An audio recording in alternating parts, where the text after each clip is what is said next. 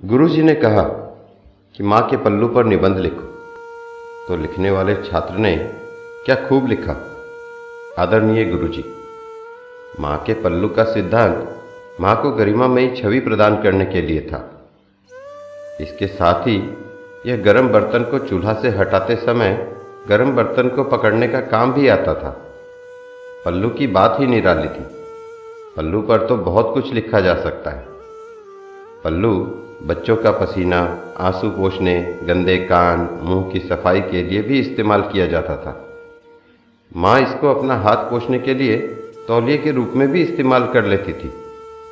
खाना खाने के बाद पल्लू से मुँह साफ़ करने का अपना ही आनंद होता था। कभी आँख में दर्द होने पर माँ अपने पल्लू को गोल बनाकर, फूंक मारकर, गर्म करके आँख में लगा देती थी। दर्द उसी समय गायब हो जाता था।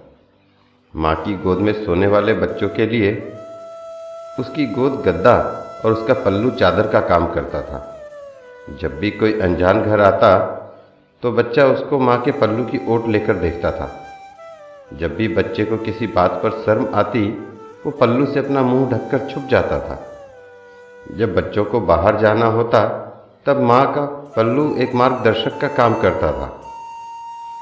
जब तक बच्चे ने हाथ में पल्लू थाम रखा होता तो सारी कायनात उसकी मुट्ठी में होती थी। जब मौसम ठंडा होता था, माँ उसको अपने चारों ओर लपेटकर ठंड से बचाने की कोशिश करती, और जब बारिश होती, माँ अपने पल्लू में ढांक लेती। पल्लू, एप्रन का काम भी करता था। माँ इसको हाथ तौलिया के रूप में भी इस्तेमाल कर लेती थी। पल्लू का उपयोग पेड़ों से गिरने वाले जामुन और मीठे सुगंधित फूलों को लाने के लिए किया जाता था। पल्लू में धान, दान, प्रसाद भी संकलित किया जाता था। पल्लू घर में रखे सामान से धूल हटाने में भी बहुत सहायक होता था। कभी कोई वस्तु खो जाए तो एकदम से पल्लू में गांठ लगाकर निश्चिंत हो जाना कि जल्द मिल जाएगी। पल्लू में गांठ लगाकर माँ एक चलता फिरता बैंक या तिजोरी रखती थी।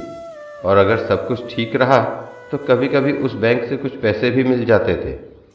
मुझे नहीं लगता कि विज्ञान पल्लू का विकल्प ढूंढ पाया है। पल्लू कुछ और नहीं, बल्कि एक जादुई एहसास है।